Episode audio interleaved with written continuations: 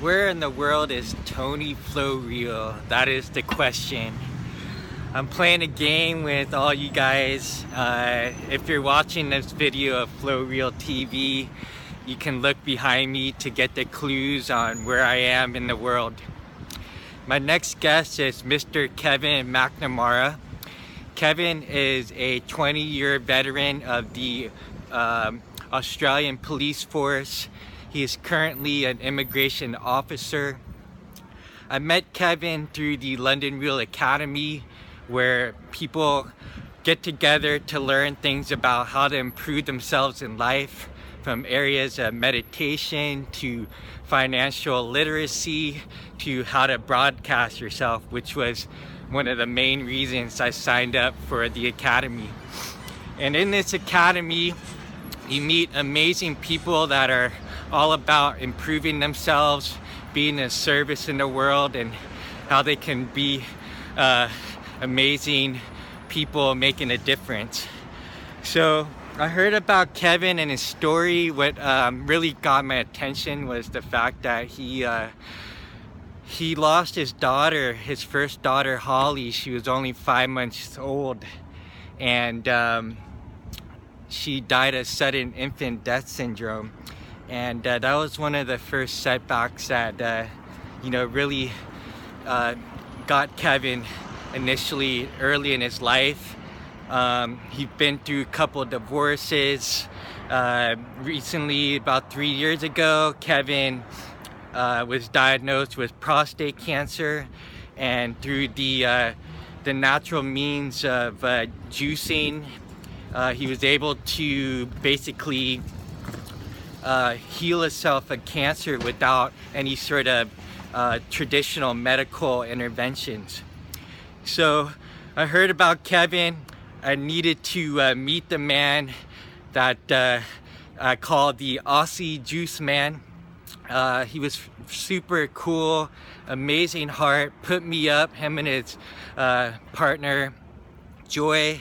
We had a great time, and uh, Kevin told me the story of his life, of how he's been able to overcome challenges, and now he just wants to make a difference in improving people's health and wellness.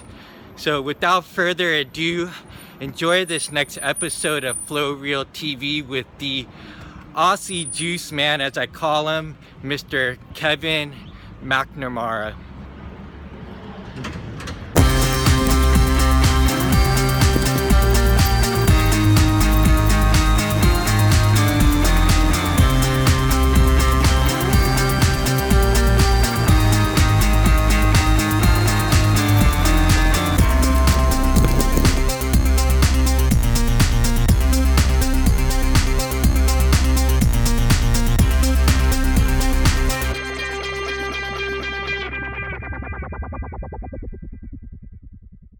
Hi everybody, this is Tony Flow Real coming to you from Cairns, Australia. Right across behind me is the Great Barrier Reef. Across from me is a guest that I flew all the way out from California to visit. Is Kevin McNamara. Welcome to Flow Real, Kevin. Pleasure to be here, Tony, and thank you for flying out too. It's fantastic. Absolutely. Thank you for being a wonderful host. Pleasure. So I also want to get straight into like how we met. We met through the London Real Academy. Yeah, absolutely, and it's yeah, it's one of the best best things I've ever done is to actually join the London Real Academy. It's um, meeting people like yourself, and i am pretty sure I've changed in the few short weeks I've been there. Just um, meeting people and seeing what Brian's all about. Yeah, and Mr. Rose. Mr. Rose, yeah, he's yeah. just fantastic, and uh, his heart's in the right place, and I love that um, he's doing it for the right reasons, and that's why he's attracting people like yourself. It's fantastic, yeah. Awesome. It's great. So, what's been like the biggest benefit that you've received since you joined the academy? Uh, I think the biggest benefit is having someone fly out to actually talk to me and interview me. That's been amazing, Tone. It's just um, for someone to do that. It's just um, I'm in awe of you. Basically, it's uh, just to get off your bum and actually do something and uh, take the stuff you've been learning from London Real and just get out there and do it. I know everyone at LRA there is really inspired by what you're doing, and that certainly inspired me as well. So um, I've taken that on board. Uh, you actually sent me a message on Friday and said, "Oh, Kev, look, I'm thinking about coming out." Uh, I said, "Look, sure, anytime." You said, "What about tomorrow?" I said, "Hey, man, tomorrow's great. Yeah, come out. It's uh, the weather will be good. Um, it'll be fantastic." So, uh, so yeah, look, I've really enjoyed it, and um, I guess just meeting the people on there who are on the same sort of page as what I am, basically, who are trying to improve themselves, right. uh, trying to get better, develop themselves to become um, really empowering, inspiring human beings, basically. And I just love that. And it's great to meet those sort of people at long last. I've been searching for a while, so it's uh, it's good to meet them. So that's that's been a real plus for me, I think. That's great. And so the reason why I flew out was I heard your story that you had presented on a blog for London Real Academy, and uh, it was touching. Uh, first of all, just to hear your background as a uh, officer. You had spent 20 years in the Australian police force, and then after that, for the last 10 years, you've been an immigration officer. Um, but re- really uh, touched me was just one your story about losing your daughter, um, you know, to SIDS, sudden infant uh, death syndrome. Yep. Okay. And uh, and then also just hearing about um, you overcoming cancer. So I want to first of all touch upon um, you know your just losing your child, your first child, your daughter, and uh, you know how how were you able to overcome that grief grieving process? Yeah, I mean, it's a, sort of a long time ago now, but it's, it's, always with you, always sort of stays with you. And I'm always sort of, uh, I know she's on my shoulder basically, look, looking after me pretty much, little uh, Holly. Yeah, she's only five months of age and um, wasn't sick or anything, really healthy little baby. And it was our first, first child. And um, yeah, it was, uh, it just came as a huge shock. I was actually on night shift when it actually happened in the police force down there in Melbourne, and um, I got home from work on the night shift that uh, finished at seven o'clock in the morning. I sort of went straight home, and um, I sort of I always when I was on night shift, I took, I took, a little peep in Holly's door before I go to bed, just to sort of wave to her and stuff, and uh, say hi if she was awake. And this particular morning, um, I went in and uh, peeked around the door, and I saw she was awake and sort of moving around, and her, her eyes caught mine, and this beautiful big smile came up on her face. It was just uh, amazing, and um, I think at that moment I really felt the love that a man or a father feels for his daughter, just seeing this beautiful smile and um, and a bit of a giggle, and uh, so I had to go in and pick her up and give her a nice big cuddle and stuff, and, um, it was just a beautiful moment. And that, that was the last time I saw her alive, basically, and um, put her back in, gave her a kiss, told her I loved her. And um, yeah, it was really uh, just a beautiful, beautiful moment. And uh, went to bed, and then a little while later, uh, about 11 o'clock that morning, I, I was sound asleep. And my um, mother-in-law at the time was banging on the door, said, Kevin, Kevin, come quick, it's Holly. I'm thinking, what's... Look, I said, look, Holly's fine. She's, um, I saw her this morning, she's fine. Look, just come quick, come quick. So um, had to uh, get up and uh, I said, what's, what's wrong? She said, oh, look, she's down the doctors. And uh, I said, look, look, she'll be fine. She'll be fine. She's a great kid. So I went down there and um, the doctor called me in and he just said, look, uh, sorry, Kevin, we tried.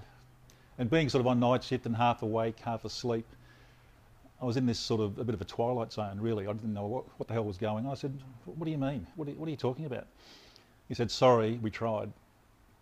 Then I looked over and, uh, and there was four paramedics around this table and uh, they were around a baby on the, on the table there and, um, and then I sort of thought, oh, that must be Holly. So I sort of walked over and the, the three of the, the, uh, the, paramedics had tears in their eyes basically, which was really, uh, really sort of hard and um, hard on those guys as well. And um, so I wandered over and he said, I would like to hold her and stuff, which I did. And um, but there, there, was no tears for me. I, I couldn't cry. It just uh, it was like it was um, a bit of a dream, really. And so, um, yeah, I guess from there, my wife at the time sort of came in and, uh, she was sort of, uh, yeah, obviously really, really um, distraught and whatever. And um, so we had the funeral, and again, I couldn't cry at the funeral. I um, I went and at the end of the funeral, I went and picked up Holly's casket, the beautiful little white casket, and and walked it out to the, the hearse there, and there was still no tears. And uh, people kept saying, "Look, Kev, it's okay to cry." And I said, "Look, believe me, I want to, but I just, I just couldn't, I just couldn't cry. My body just wasn't allowing it. It was just holding stuff in, I guess. And um, eventually, I did cry. About, uh, I think it was two or three months later, I was, um, I was on night shift, and uh, I think I told you the story about this. And it was um, back in these days. This was the late late uh, 80s, actually, 1989, in fact it's a fair while ago now. And uh, back in those days, certainly in Australia and I'm sure the UK and America, you had the occasional beer when you were a policeman, when you were sort of uh, out on night shifts. And we'd been to a couple of parties, and uh, and people loved the police back then. For some reason, these days they're a little bit anti-police, but uh, sadly, but back then they loved the police, and they you know have a beer, have a beer, okay, have a couple of beers, and uh, ended up getting quite drunk that night. Which look, I don't, don't condone that sort of stuff. Believe me, not these days. But back then it was. That was just the culture of the police force. So there was no no right or wrong about it. But that was just the culture. And um, got home and I'd, like I say, had quite a few drinks and um, got home and my wife had uh, she was at work, and I got home and I put on. We had a little video of the old VHS videos of, uh, of Holly at Christmas in 1988 uh, with all the family and stuff, and uh, we had we got uh, Art Garfunkel's um, Bright Eyes song as the backing music to it. Beautiful song. And I put the put the video on, and as soon as it came on, I just burst into tears. I was just a total mess, and the tears just for those last two months just came flowing out. And um, so that was it was good to do that. Obviously, I, I needed to do that, and uh, even though I tried to cry before, it just it just my body was just holding me back, it, just saying, "Don't cry, it mightn't be real, just don't cry, whatever, but something along those lines. And um, so eventually, yep, the, the tears flowed, and um, you ask how you sort of get over that sort of stuff, but you don't really get over it as such, but you learn to live with it. That's the um, that's how it works, really. And I guess for me, I, I, was lost for for quite a few years, and um, we had two children not, not long after Holly died and uh, and they're fantastic. They're in their early 20s now, and um, they live in Melbourne, and uh, they're, they're, great kids, really fantastic kids. Uh, my wife at the time and I we divorced, and um, not long after the the two other kids were born, and uh, so it wasn't a great time. Yeah. It was just um, look, it wasn't a fantastic relationship the whole way through, and uh, but I won't sort of dwell on that, but. There's always blame on you know both sides and uh, but it was time to sort of move on. And so yeah, I was very lost for quite some time, and uh, eventually, I guess to cut a bit of a long story short, um, I got into meditation. Uh, started experimenting with some meditation and stuff, and um, and that really helped. That really helped me sort of get through it. And I've always been fairly spiritual sort of a person. I, I was brought up a Catholic, but um, I went off that uh, as I was, as I got older because I just didn't uh, uh, just didn't gel with me really. Yeah. That's uh, this sort of fear-based thing where you know you have to do this, otherwise this is going to happen to you. So I just I got out of the uh, religious part of my life, and uh, but it didn't keep you from being an atheist because you had mentioned in our earlier conversation that you were always stunned by the awe of the stars and the galaxy. Yeah. Oh, look, when I was um, I was probably maybe seven or eight years old, maybe, and I used to sit at, um, out in the garden at home and just stare up at the sky, and uh, like daytime and nighttime, and just look at the stars, look at the the sun and the clouds, and just wonder, you know, what's what's beyond that? You know, what's what's what's it all about? Without really knowing that I was what I was doing, I was just questioning stuff in my mind, and you know, what's what's out there? What's where are we from, and all that all that kind of stuff, without really going too deeply into it because I was only seven or eight years old, but I was always um, there was always something there, some sort of spiritual side to me, I guess, and um, and that's just grown over the over the journey, I guess, with what I've been through, and um, and certainly with Holly, that really makes you look for answers. You know, you question, you know, why am I here? What's what's it all about? What does her death mean? All all these kind of questions start sort of going through your mind, and uh, you blame yourself a bit as well. And so you've just got to work your way through it, and just um, and some people can't do that. Sadly, they they do struggle, and they remain stuck in their grief, Yeah. which yeah. is uh, which is pretty difficult as well. And I guess for me, it was just knowing that um, listening to tapes, people like you know Wayne Dyer and uh, Norman Vincent Peale, these guys from the, the early the early sort of pioneers of I guess self-help and self-development. Uh, listened to a lot of them and uh, Napoleon Hill even with Think and Grow Rich. I read that book at the time, and um, so I, I began a search pretty much. which is like really just um, different from being in a, the police force and Yeah, oh, look, totally, yeah. you were not able to talk to anybody about these kind of deep things, huh? No, and I guess it was a bit of uh, incongruency throughout my life in many ways, like being in this job that, look, I enjoyed the police force, but I knew, again, deep inside, I had this knowing that it wasn't what I'm meant to be doing, pretty much. And even working with immigration, as I still do now, although I've got the best job in the world up here because I have plenty of time off and uh, I'm on call most of the time, it's fantastic.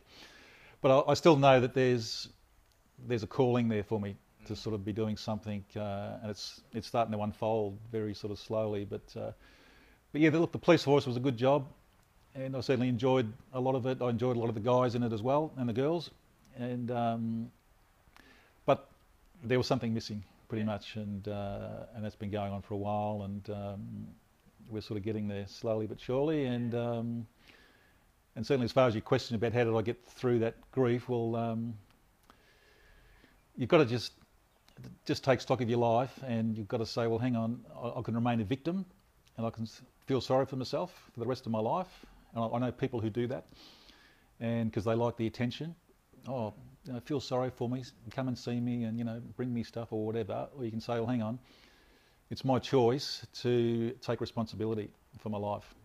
Or I can just stay there and just feel sorry for myself and just blame everybody else, blame the government, blame you know the weather, or whatever, blame God for losing Holly or whatever, and um, or I can say, well, okay, this is my life, it's my choice, I'm, I'm responsible for it, no one else is, and uh, I've got to stop blaming people and. Uh, not that I really did blame anybody, but um, more I blame myself, I guess, more than anybody else. But um, I just took responsibility And was there a pivotal moment where you finally said, you know, enough being a victim, I'm gonna take responsibility?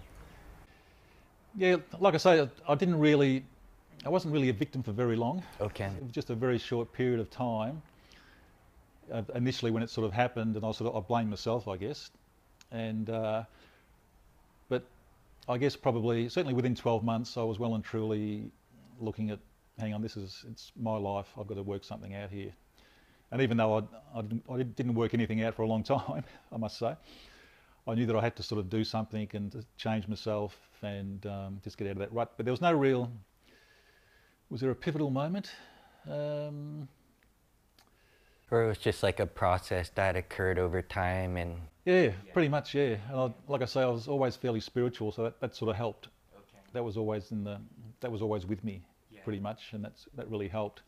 So even in really the really bad times, like I went through uh, divorce not long after that. Okay. So I've lost Holly, went through a divorce, got married again reasonably quickly after that, and then had another second divorce, and um, so that was a really tough period. It was a really Yeah, tough sort of ten year block there, sort of losing Holly, and then two marriages sort of breaking up. and where in that did you start the support group for people that had lost their uh, child? Yeah, it was probably after after I'd been through all that. That sort of came. Um, that was probably. Um, I probably started that. Oh, geez, let me think. Maybe five, six, seven years ago. So it was it was a fair while after Okay. that it all sort of happened. But um, yeah, had a bit of a support group, a Facebook page, and that kind of stuff on um, and a website uh, for mothers who had lost a child, basically. Just just me being there for them and um, just talking about it, and they would often message me and just you know, some of them in tears and stuff. And, you know, what can I do? And just just guiding them and just letting them know that you know your child is always with you in spirit, basically, and they're going to look after you. They're going to hold your hand, and they're going to look after you on your journey. That was my basic um, story, really. That, and that sort of helped people a lot. And um, yeah, so that, that was good there for quite some time. I um, I enjoyed sort of helping. Yeah, it's also one thing that I always noticed about you, um, just in the short period of time that we met, is that you're just so like giving, and uh, you're always wanting to like help people. And before we get more into that, but I want to talk about um, your other challenge after that, having to overcome prostate cancer, and how you were able to heal yourself in non-traditional means. Yeah, yeah, it's. Um, geez, when I think about it, Tone, I've been through a lot, haven't I? Yeah. what am I still doing here? and and you have this spirit about you that just struck me as why I flew all the way out here because I actually wanted to to be around your energy and see how is it that you're able to maintain that positivity despite these stories that you have of, you know, I'm, I'm thinking multiple rock bottoms. Yeah, look, you, yeah, look, you're right, and um, yeah, um, yeah, with the prostate cancer uh, that happened about three years ago now, and um, I guess I, I had, had a funny feeling beforehand that some, something wasn't quite right, sort of with my with my urine flow. Actually, that was what the that it sort of slowed down a bit. Um, so that's one of the symptoms. Yeah, okay. yeah, you're not sort of. Uh, and look, it's a big, uh, it's the biggest. Um, prostate cancer is the most common sort of men's cancer, basically, which people don't realise, and it's it is very, very curable. I mean, you hear a lot of bad stories, but um, it is very, very curable, and um, unless it's totally taken over and you, you get it at a really late stage, well, um, you can definitely uh, live through it. There's no, there's no doubt about that.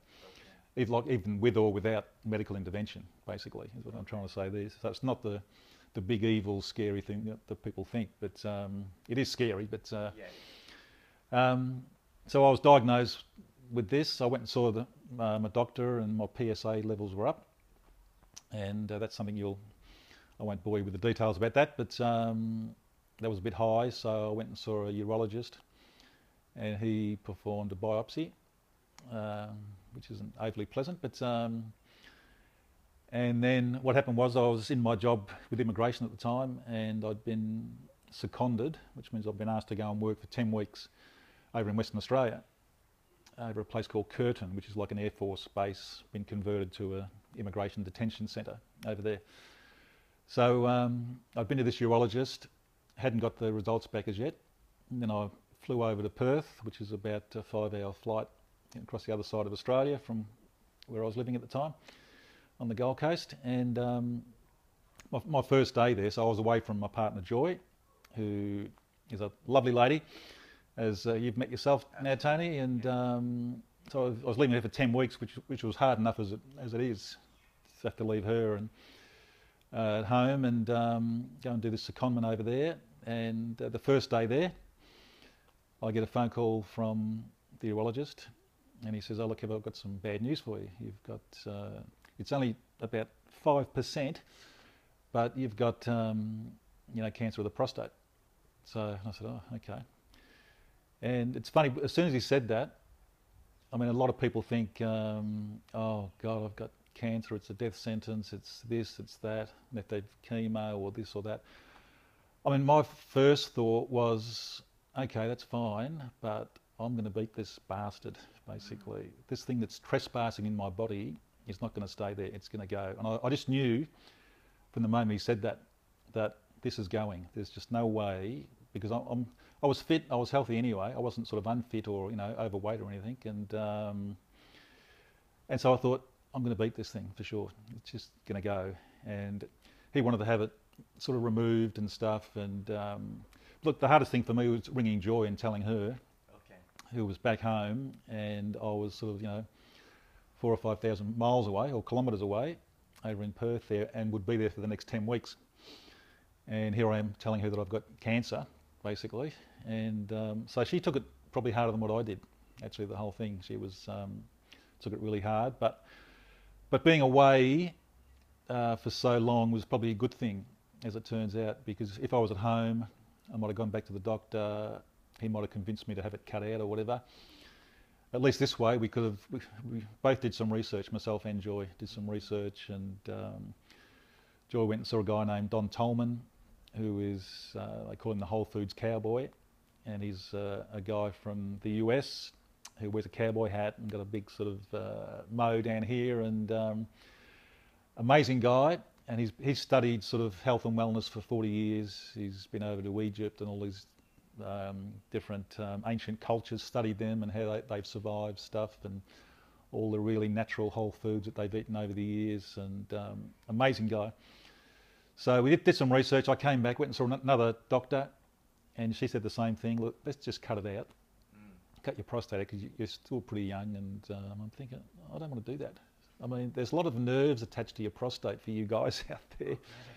And once they start interfering with that with surgery, well, you just don't know what's going to happen. So it, it can really affect you. And um, I just thought, no, I just don't want to do that. That's just not going to happen. So um, I went along and saw Don Tolman. He was doing a tour of Australia and um, went to his seminar, and he was fantastic. Taught me so much about health. Um, and I, I, went and spoke to him afterwards, and he was just great. He put me on this uh, particular protocol, like a diet for my uh, for what I had. Uh, and I, I, don't call it my prostate cancer. It's just prostate cancer because uh, once you own it, mm. well, that's that's not, not a good thing. I don't think, Tony. Once you actually own the, the disease in you, okay. it becomes part of you. Oh, okay. So for me, it was just it was prostate cancer. Well, it wasn't my prostate cancer, mm. so it was time to sort of get that trespasser out of there. Yeah. Uh, if that makes sense. Yeah, absolutely. Um, and so, yeah, went on this protocol, some rolled oats and stuff, and a lot of uh, raw food and juices. The uh, the beautiful Kabbalah juice that you've had yourself. Yeah, had a lot of that stuff. and um, and after three months, uh, my urine was flowing like a fire hose again. it was fantastic. Went and had some checks, and I was I was cancer free. Wow. After just three months of just following Don Tolman stuff. It was just amazing, and uh, I, I, went and ran my first half marathon not long after that. Wow. You're a big guy. Big guy, yeah. Running a marathon, that's impressive. impressive. and um, half marathon. Half marathon, yeah, it was a long way for me, I'll tell you. Yeah. long way. Still a long way. Yeah, yeah. yeah absolutely. And um, look, I, I go to the gym. I, you know, do running and stuff. I'm doing the hill sprints the, uh, every week, and uh, I'm, I'm probably healthier now than I've ever been. And so I guess my message with that is um, you can really overcome any disease in your body or any affliction you've got just through eating sort of, you know, fruit, veggies, uh, fasting, um, you know, lots of juices and stuff, fresh air, sunshine, exercise, just just the basics of Mother Nature, pretty much. So, did you have that lifestyle before you had prostate cancer, or what? What do you think was going on at the time that brought that on? Well, I think for me it was. Um, look, I, I, was eating pretty well. I wasn't eating badly, and I, I was still exercising. I was running and stuff, okay. so um, that wasn't an issue as far as the health goes. But I had been had been on. Uh, about 17 years before I was put on blood pressure tablets. Okay. And I went to my doctor, and um, I forget how old I was, but it was about 17 years before that, so whatever that was. But um, went and saw her, and she said, "Look, Kev, your blood pressure's going up a little bit. Um, so we might just put you on these blood pressure tablets just to sort of, you know, just to plateau that out a bit, just so you don't don't get too high and becomes dangerous or whatever." And being a doctor, I thought, oh, okay, that's fine. And she said, look, um, once you're on these tablets, you can never go off them. And if you go off them, you could die. I'm thinking, oh my God. And like, this is my doctor telling me this, so you, believe your doctor, obviously. So um, I said, okay, yep, I'll go on them, that's fine. And uh, so for 17 years, I was paying, you know, about 50 bucks a month for these pills. And um, and I, I, never felt right on them. Even all through those years, I just felt something wasn't quite right with it. Just doing that for all these years and being so young as I was then. Um, and it just didn't feel totally right. But I, I kept taking them because I was scared that if I stopped taking them, I'd die, basically. And um, anyway, and I'd met Joy by this time, and um, we met back in 2008. And um, so when I had this secondment coming up, I was trying to work out I had to go and order all these blood pressure pills to take, to take away with me. And um, and she said, "Why don't you just stop taking them?" I thought, "Oh, I might die." And she said, "You won't die. Look at you, for, for goodness sakes. You're healthy. You're running. You're exercising. You're not going to die." And I thought, "Oh, maybe I'm being a bit of a dickhead here, and just by taking these tablets." So I, um, when I went away, I just stopped cold turkey taking these tablets. Wow. And wow. uh, I thought, stuff it. I'm just not going to take them. And got off them, and uh, I'm still here. Yeah. So how long were you, were you taking them? 17 years I was taking those. Wow. Wow. And look, I've got no doubt that the uh, the toxins there's toxins in, in all sorts of pills. There's poisons in them, yeah.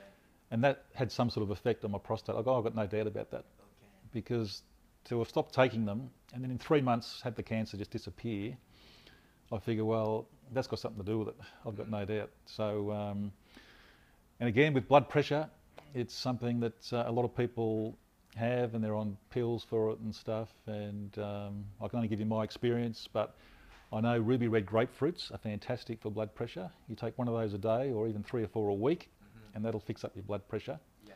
Don't take them with the pills because they don't sort of mix. But um, yeah my advice, I guess, to people um, look, I'm no doctor, so uh, a bit of a disclaimer there, but um, being on pills, you're making money for the big pharmaceuticals. Don't worry about that. They're making big dollars out of it. And they want to keep people sick so they can keep making money. That's what, that's what it's all about, in my opinion. And, um, but you can hear yourself through, certainly through uh, pineapple, ruby red grapefruits, any sort of fruit will help you with your blood pressure.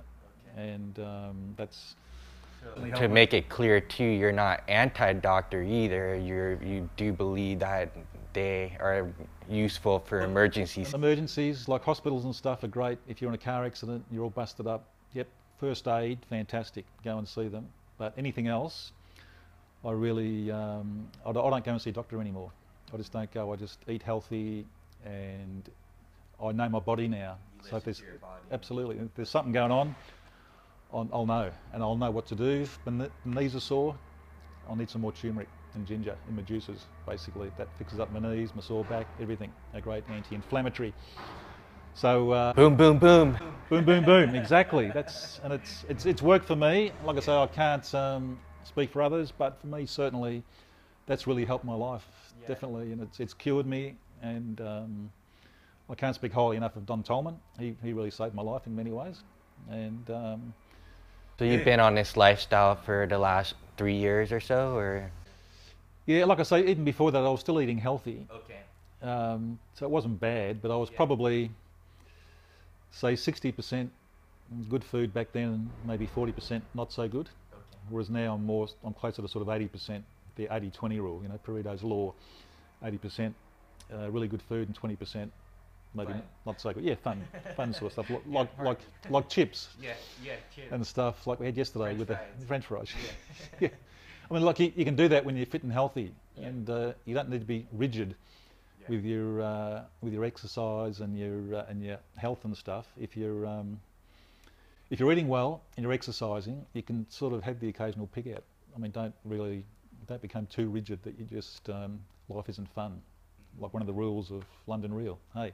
yeah, Got to have fun. Yeah, for sure. So what are you doing now with uh, the lifestyle? You're pretty much sharing, educating people about your story and what they can do to have more energy and vitality and be healthy. Yeah, yeah. Um, I've got a couple of websites or a couple of YouTube channels, and um, and one of them is Smiling Body, Smiling Mind, that I guess is about health and wellness, it's got some uh, recipes on there and uh, stuff about meditation and a bit of inspiration, that kind of stuff. And the Kevin Spies TV that I'm sort of uh, going to ramp up a little bit now after uh, London Real and Tony Flow Real. Uh, that's more about just, I guess, uh, telling my story and trying to inspire people to be the best they can with what after what I've been through and um, just to let people know that you can. It doesn't matter what happens to you. You can really, uh, you can still lead a great life and be happy and uh, and inspire other people. Tell people your real age is 135, right? Feels like it sometimes, Tone, but uh, after a half marathon it does. But um, no, look, I'm 57 and uh, feeling fantastic. Yeah, I feel about 25, and um, yeah, so I, you know, I mean, age is no barrier to anything Yeah. for me. It's just um, just got to love life. Uh, it's going to throw some curveballs at you, as as we've all been through, and uh, you just got to look at it and say, well, okay, it's it's my life. I'm responsible for it. Don't blame other people. Don't um, don't turn don't turn into a victim. Is what I'm trying to say, um, because people they get sick of victims and uh, they become a bit of a bugbear, and uh, you'll lose more friends than you'll you'll make with uh, becoming a victim. And if you're real and you're out there and you're telling a story and you're helping others, well, that's you know I just enjoy doing that. That's what uh, inspires me, and hopefully it inspires other people as well. So. That's great. And in the past, you had tried to do uh, charity work, and so just kind of share with people your experience with that. Not that it's going to stop you from doing that in the future, but working with these big organizations, you kind of saw just like what big farm pharmaceutical is all about. You saw what big charities are about as well. Oh, look, I did, yeah. Early in the piece, it was only about 2001, 2002, somewhere around there. Um, I wanted to do something for Holly, and so I organised a, a charity fundraising event. And it was called uh, the Big Red Ride, and I'd actually I'd hired or had had sort of not donated, but they offered to do it for nothing, and uh, I'd pay for the petrol for the big uh, big old London double decker bus that we got a hold of.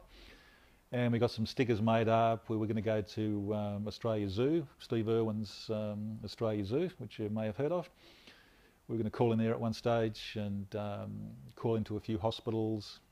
So I, I was ringing and I was emailing a lot of hospitals to uh, get a bit of support and uh, see if we could come around with the uh, the big red bus and uh, talk to the kids there. It was, it was to raise funds for a children's cancer charity. And um, amazingly, some of the hospitals I rang, they said, um, are, you, going to be raising funds for us? And I said, well, no, it's for the Kids Cancer Institute. Oh, well, well, sorry, you can't come and see us then.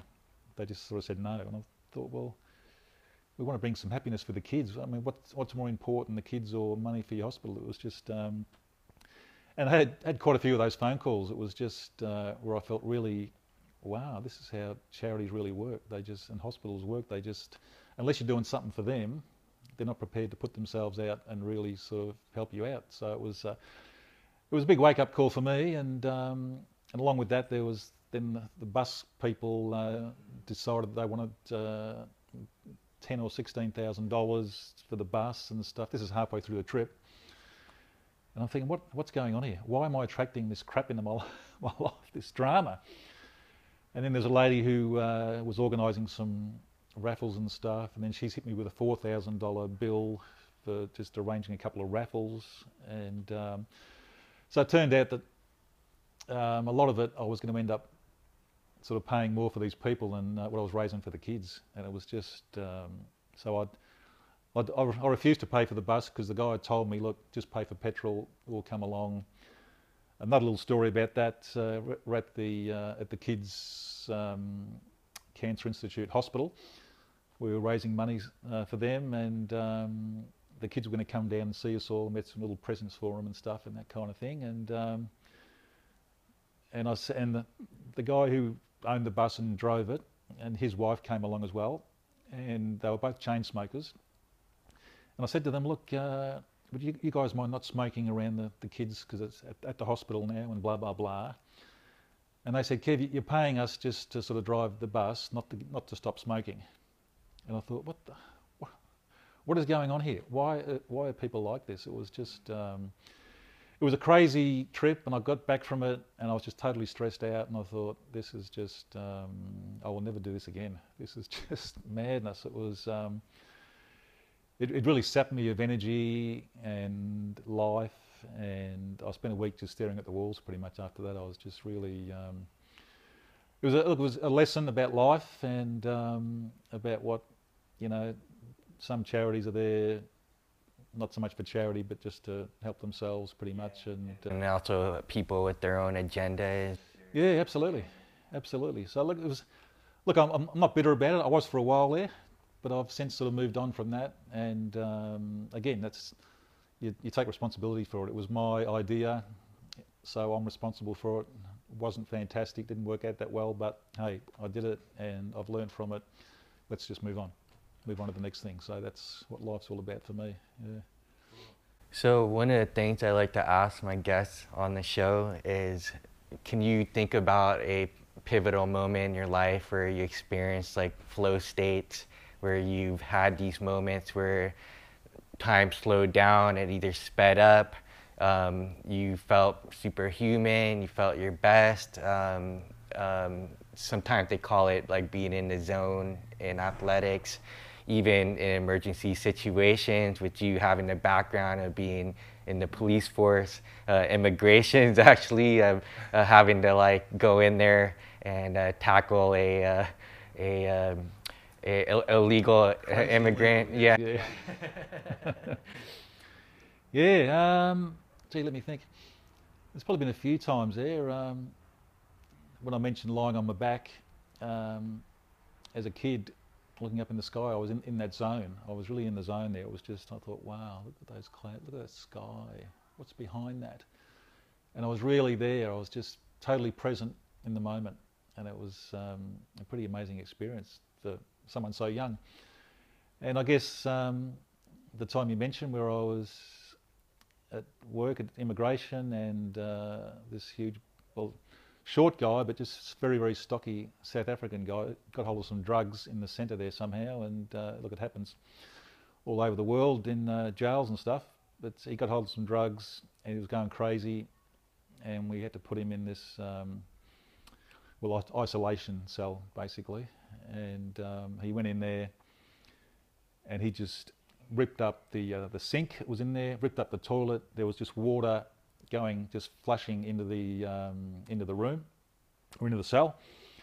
It was getting quite high, so we had to go and put our uh, riot gear on. And as soon as the door opened to go in, I was in that zone again. I was just totally focused because you have to be. Um, this guy was like a like somebody on ice who just goes becomes really really strong and um, even with five of us there, we knew it would be a battle. But um, so I just went in, into the zone and just straight in, and we got him and um, worked out fine. But that was a time I was certainly in the zone. And there's been times playing sport, um, times I'm out running. You just get in that zone. Talk about like runner's high and Yeah, uh, especially running around where I live here with the with the ocean and stuff. the nature is so beautiful out here. It's incredible. Absolutely, and uh, I'll just look at the ocean and uh, I'll just give thanks to the universe for this amazing place I live in and just for my life, basically. Um, even though you go through a lot of crap in, in your life, but um, I mean, life's beautiful. It's just um, when you set your mind to it, and like I say, I'm big on responsibility. It's your life, so you choose how it's going to turn out, not somebody else. And I'm just so thankful to have the life that I've got and the partner that I've got, the kids I've got, the place I live in, So you always had this attitude, or is something you developed over time? Um, I've become more aware of it, I guess, Tone. Um, in a lot of ways, since I met Joy, in fact, that's um, because she's very uh, spiritual. I learned a lot about meditation through her. Um, so Yeah, your home is beautiful. I mean, the energy in here is. When I walked in, it was. It's just I could feel that that peaceful, loving vibe. There's crystals everywhere, Buddhas, and uh, you know, beautiful uh, phrases like love and a, lot of awesome quotes on the fridge.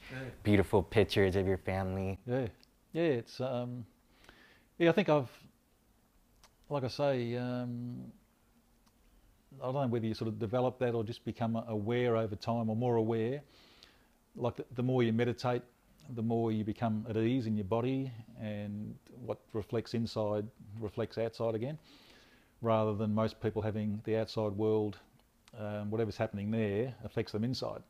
And once you, once you learn how to really control the inside, the outside just takes care of itself. And um, once you can really feel at peace inside yourself, and you, the peace is already there.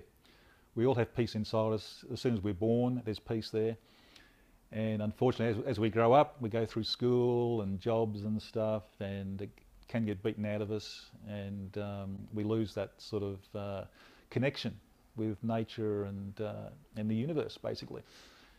And uh, I think meditation is a, great portal to get back that peace. And um, I think if everybody in the world uh, meditated, it'd be a much better place. And certainly, I guess to answer your question, my attitude to that is uh, it's always been there in the back of, uh, not the back of me, but in the back of my, what am I trying to say here, Tone? It's always been a part of me, I guess. Yeah, this uh, this peaceful sort of uh, part of me, and um, you're you're to me you're a very gentle giant, you know, but I, I wouldn't want to piss you off either. oh, look, you know. Um, there's been times in the police force, obviously, that you know you've got to sort of really become aggressive and that kind of stuff. And, you said that you actually like enjoyed the adrenaline part. That yeah. that was like a fun part of the job, and yeah, look, absolutely. Like when you're you know in a, in a pursuit, you got the lights and sirens going. Uh, you're really in that zone. Yeah. Because you have to be. You have to be alert and totally switched on to what's happening. You're chasing a stolen car, or you're chasing some burglars or whatever. You have to be switched on and just totally in that zone. And look, it's it is good fun, in in a strange sort of way. It's uh, it's exciting because it's gets the adrenaline going, and you really feel like you're, you know, you're again present totally in the moment because you have to be. Otherwise, if you're not, you could be in real strife. So, uh, like I've had a, been a couple of chases where the cars have crashed, and um, we're not sure whether they're going to jump out with guns or knives or whatever. Or so you need to be alert and sort of really switched on. Otherwise, um, it can be very uh, disastrous. Yeah. So. so. let's segue into the uh, part that we are talking about. Um, a lot of people these days are becoming information junkies, and uh, you and I had talked about uh, collaborating and and working with. Um, people in, in a really non-traditional way. So touch upon you know some of the things that we were discussing?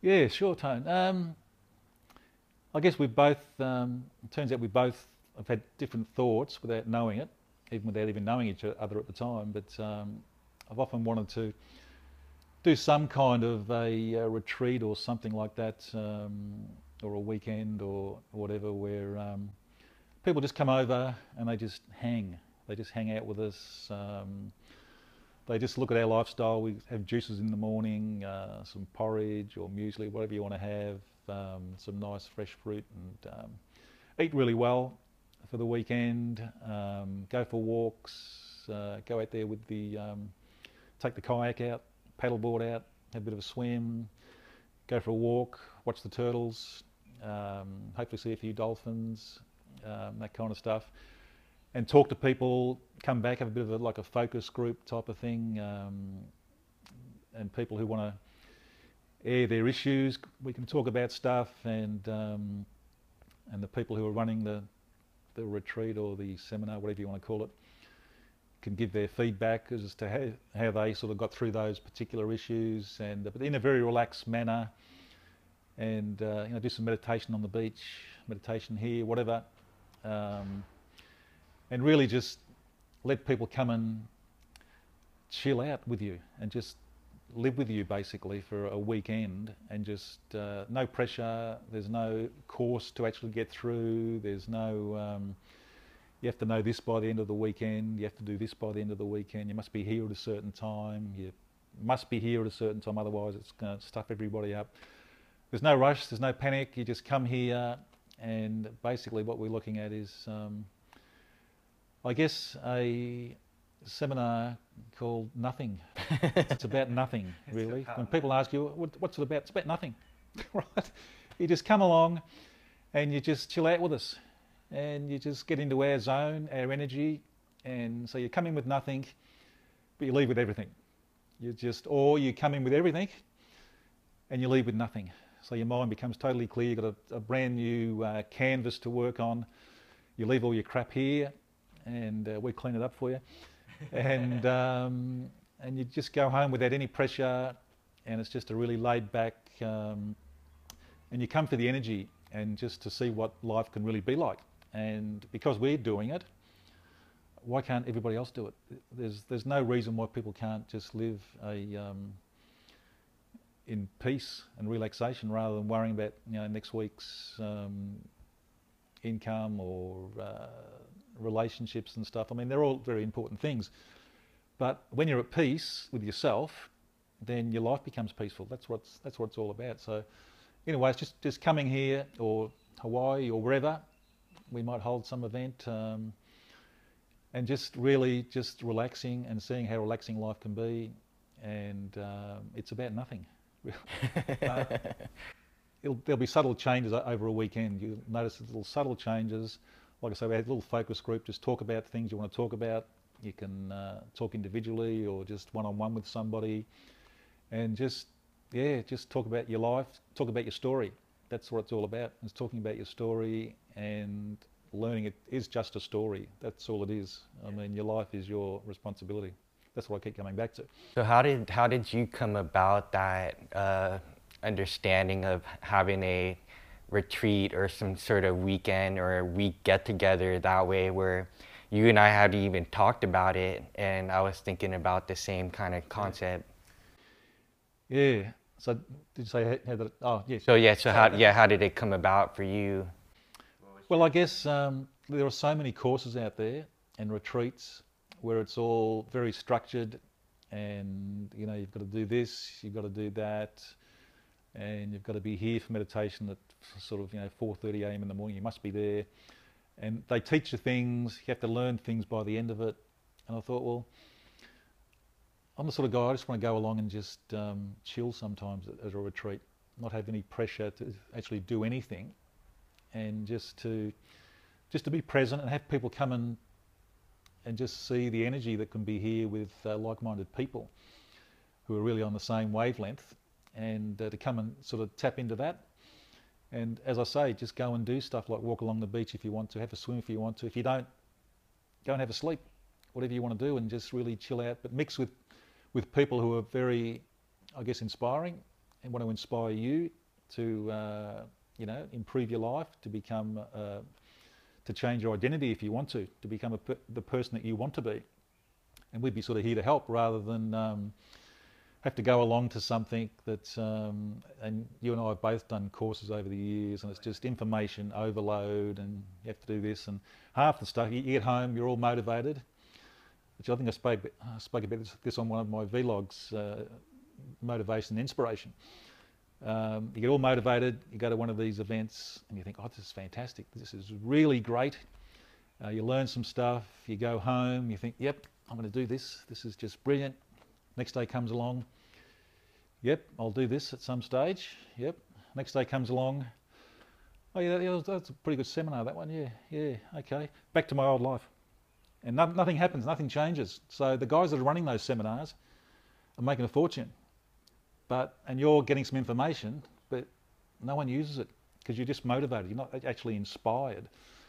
Uh, and when you're inspired, that comes from inside you, whereas motivation comes externally in my opinion. And uh, you need to be, uh, you need motivation for certain things, but as far as changing your life goes, you need to be inspired. It needs to come from you, not from some external thing. So, by just by being sort of uh, present amongst people who are, you know, hopefully inspiring, and well, they certainly will be inspiring, and um, and just seeing how life runs easily on a weekend and uh, how you can do it as well, I think, think that's better than going to some big rah rah weekend that really tries to pump all this information into you. You take it home, you've got all, all these CDs and cassettes and stuff, and uh, well, not cassettes, so that's. I'm showing my age there, Tone. all these CDs and USBs you can plug in and stuff, and all these books and stuff. And you think, this is fantastic. I, this, this is me.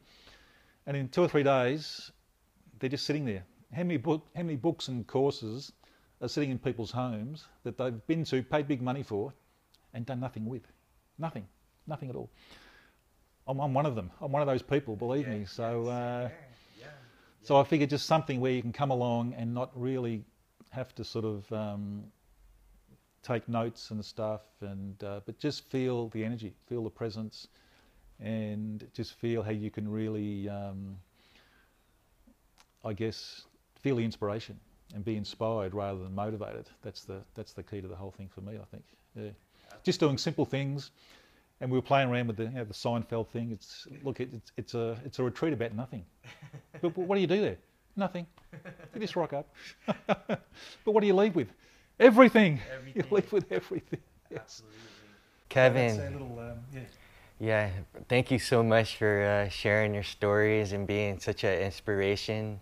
Um, you know, it was absolutely worth the trip to come see you and to hang out with you over in this beautiful part of the world. And and um, you know, it's just been such a, a pleasure to to have you on the show.